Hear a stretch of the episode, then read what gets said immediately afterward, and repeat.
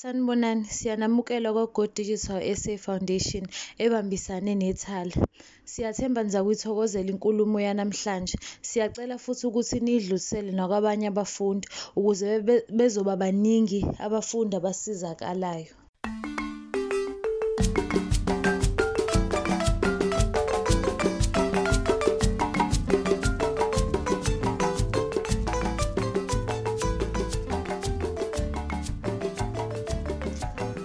Sanibonani kuyena nonke nenza umatric kulo nyaka.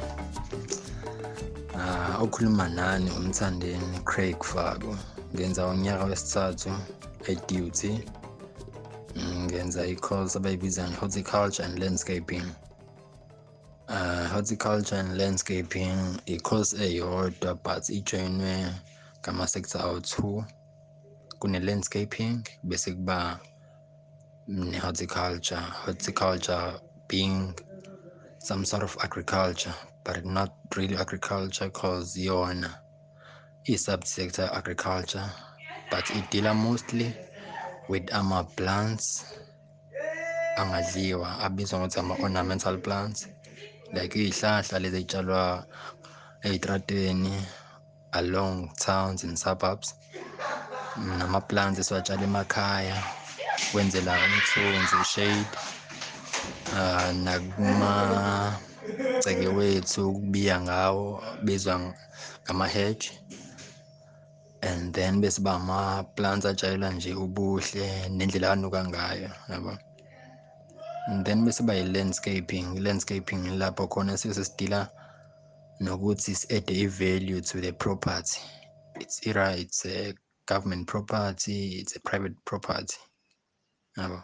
Government property being like ama-mall ama-parks njengoba siwazi ama-parks private pro property like mhlawumbe umuntu akuhayarishe ukuthi umenzele i-landscaping just because mhlawumbe uqeda wakhe umuzi and indawo ayikho yinhle so ufuna uzomenzela i-landscaping.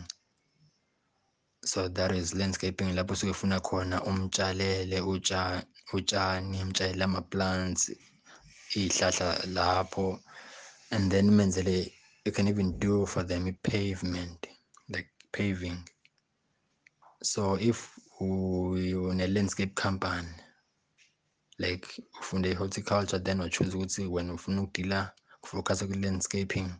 You can open your own landscaping company like abo ibiza ibiza africa. Lapho-ke khona uzokwazi ukuthi wenzele abantu i-landscaping uma wenzele abantu i-landscaping uzobatshalela ama-plants uba benzele i-pavement. So uma wenza i-landscaping kumele usebenzisane nama-contractors or you can do your own your own contracting like ufunde konke. Because kuwena actually horticulture ayikulimit it's a very broad course. And then le course lena guys i don't want to lie it has many opportunities. You can even focus on turf grass. Cabanga ngalokho bangaki abantu ababuka ibhola mhlawumbe badlala ibhola or any sport ngathi ibhola. Ngike nibone ukuthi ama-football grounds mahle kanjani cricket grounds mahle kanjani rugby grounds all the sport grounds. Ke nibone ukuthi mahle kanjani. Take the look kuma-golf courses ukubona ukuthi utshani bakhona buhlezi bulingana bumncane bu-green all the time of the year. Thira isebusika yinini hlezi bu-green okwazi ubone bushile ungacanga ukuthi mhlawumbe it's magic or khona into i-chemical no ama-horticulturalist abenza leyo nto guys. So le horticulture inama-opportunities amaningi. If uyi-golf course superintendent okusho ukuthi lapho wena uyi-manager to a golf course for example la e-gold circle la kugijima khona uDurban July yabo? La bantu laba benza imali yangempela abantu bamenenja labatshani because labatshani kumele hlezi bu-green kumele hlezi bu-soft kumele buhlezi bu-right for for all the seasons hlezi bungashi. Wena-ke lapho uzokhetha utshani obu-right for i-climate ukhethe utshani obu-right for ama-nutrients alo kulowo mhlaba ne-type yalowo mhlaba okhona. And then wazi ukuthi imaphi ama-environmental factors imaphi ama-pest akhona kuleyo ndawo imaphi ama-diseases abanayo lo tshani bajwayele buhlaselwa yilowo ma-disease. So guys horticulture engikhuluma kuse. Engizama ukusho la guys horticulture is a very interesting interesting cause if you love nature and you love to observe things. Because mina bengenza i-life sciences at school and bengiyithanda nature but not the animal part. Uh, only focus on the plants part. If unaleyo understanding of plants then horticulture can be your best course to choose and horticulture guys. Ikufundisa into ey'ningi ungazazi kunama-plants esiwatshala nje emakhaya. Only to find out njengoba sengenza i-horticulture ukuthi some of these plants are medicinal plants yabo? Even ukwazi ukuthi kahle hle lama-plant lawo iyiphi indawo ekumele uwatshale kuyona yabo? Kunama-plant interesting and ama-plants indlela abizwa ngayo indlela aqanjwa ngayo cause aqanjwa ngesilatin nganothi mhlambe sonke sazi isilatin it's uh, old language engasasetshenziswa latin words. For example ubhici i-lantana camara qanjwa qanjwa genus and a species. I-lantana it's a genus camara it's a species. And then you have to know ukuthi kahle hle udila nama-plants. Khona ama-exotic plants khona ama-indigenous plants njengoba sazi ama-indigenous plants iwona a-right. Iwona asemqoka like there should always be area of priority uma wenza i-landscaping or mhlawumbe utshala around ekhaya cause ama-indigenous plants asebenzisa less water and ayijwayele i-condition yangalana e-South Africa and akhula kahle. The thing is if utshale mhlambe i-indigenous and exotic i-indigenous ihlezi izosafara why? Because ama-exotic plants asuke kwamanye amazwe and mefika lana akhula ngendlela akhula rapidly yabo? And amosha amanzi asebenzisa amanzi amaningi and awakhontroleki agcina seuba nenkinga yama-pest and weeds because of ama-exotic plants. But sometimes-ke kwi-horticulture siyasebenzisa ama-exotic plants.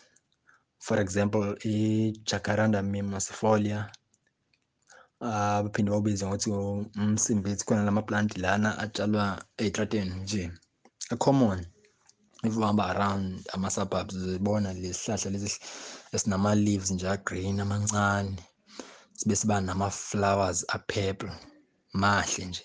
Sometimes siyawasebenzisa ama-exotic plants ukuze uku-eda nje ubuhle endaweni but they are not desirable yabo? And-ke horticulture guys ngokwami indlela esengibone ngayo cause first year wami angicabanga ukuthi mhlawumbe izoba nzima but if unothando lwento i really believe ukuthi if into uyithanda uyayi-enjoya. Noma kade ucabanga inzima because first year time ngifika ngithi kuzoba into enzima then yeah kune-module abayibiza ngokuthi plant studies. Plant studies ngathini i-challenging ayikho nzima because manje sufundiswa ama-plants indlela esebewanema ngayo banema ngesilatin not instead of english. So nje amagama ongakazi uwezwe. But ajwayeleke and they are so interesting ukuthi ugcine usufuna ukwazi more ugcine usufuna ukwazi amanye ama-plant okhule uwazi usufuna ukwazi ama-scientific name wakhona. Yabo guys? So but uma uqhubeka nayo i-horticulture from the first year kufundisa about ama-plant studies ecology ufunda about i-nature kahle kahle lapha ama-environmental studies like wazi ukuthi what's happening around the world.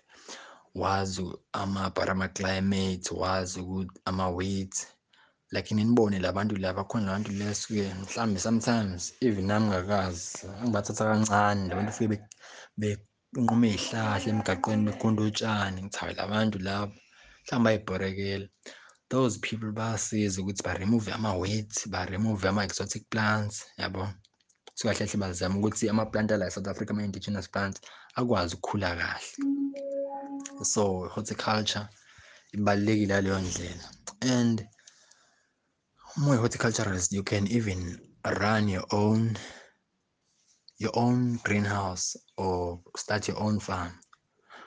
Because on our second year we were introduced to ama-greenhouses njengoba siwazi ama-greenhouse ila khona kutshalwa iy'hlahla y'tshalwa kuma-enclosed spaces kwenziwa ama-greenhouse it's either yenziwe nge-glass or yenziwe ngo-plastic or whatever the material.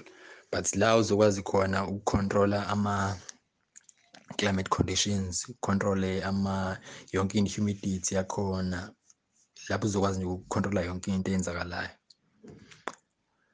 Uma uyi-horticulturist you can do that and ube successful. Baningi abantu engibaziyo. On na-third year ila khona suke sizofunda kona. Six month ufunda esikoleni theory and then wenza in-service training to any company of your choice for six month khona i-SANB khona i-Dube Trade Ports khona service I cannot name them all because they are very big companies. I, mina manje I'm doing my in-service training. I started on February this year ngiyenza eDube Trade Ports. iDube Trade Ports it's a very big company large company. Uh iDube Trade Ports inama greenhouses ah eyangatholakali anywhere in Africa. Inama first class greenhouses that you can only find in Spain in Germany in Holland in USA and in Italy there are less than 10 greenhouses ayileya class. You can never find ama-greenhouse akwi-level edlula la elapha eDube Trade Ports. It's only there's only one in Africa ila eDube Trade Ports. So I was fortunate enough ukuthi ngithole in-service training khona ngiyenza khona in-service training khona and kune-private company manje nayo abayibiza nge-Macfair Holdings. So nayo isebenzisa leya greenhouse bona badila nophepha. So more horticulturists you don't necessarily have to deal with plants only ornamental plants yabo. You can do ama-fruits you can do ama-vegetables yabo in your greenhouses cause uma wenza horticulture uyafundiswa go manage ama-greenhouses you, you get to learn how to run a greenhouse of your own. So guys into engizama ukuyisho lana horticulture ah it's the future cause all we need is nature. If you let nature empilweni i-run its course. Then we can have a greener life and a long life so even manje bakukhona i-corona covid-19 ama-horticulturists are busy trying to find ama-medicinal plants cause iyona into esidila ngayo le ama-medicinal plants. We are not asibona odokotela but siyawazi ama-plant ukuthi ama-plant athize asiza kwini. Like ama-plant omkhuhlane imaphi? If we are coughing which plant you should use? If ushile which plant you should use and uwasebenzisa kanjani? Like it's so educational guys horticulture because awufundi only into eyodwa. For example buka i-landscaping. If wenza i-landscaping yabona ugcina lapho sungena kwi-construction. So wazi ne more about reconstruction because when you do a landscape there's hard landscaping and soft landscaping. Hard landscaping ilapho khona udila ney'tatshu yabo nama-ponds.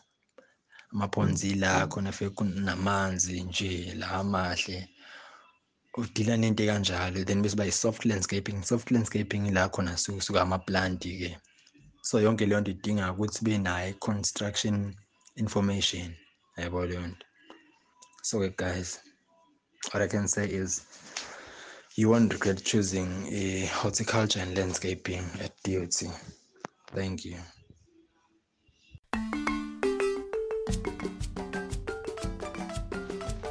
Siyathemba nifunde kahle nasithokozela isifundo sethu sanamhlanje enisethulelwe ngezilokotho ezinhle ithala libambisene ne-Go Digital SA Foundation.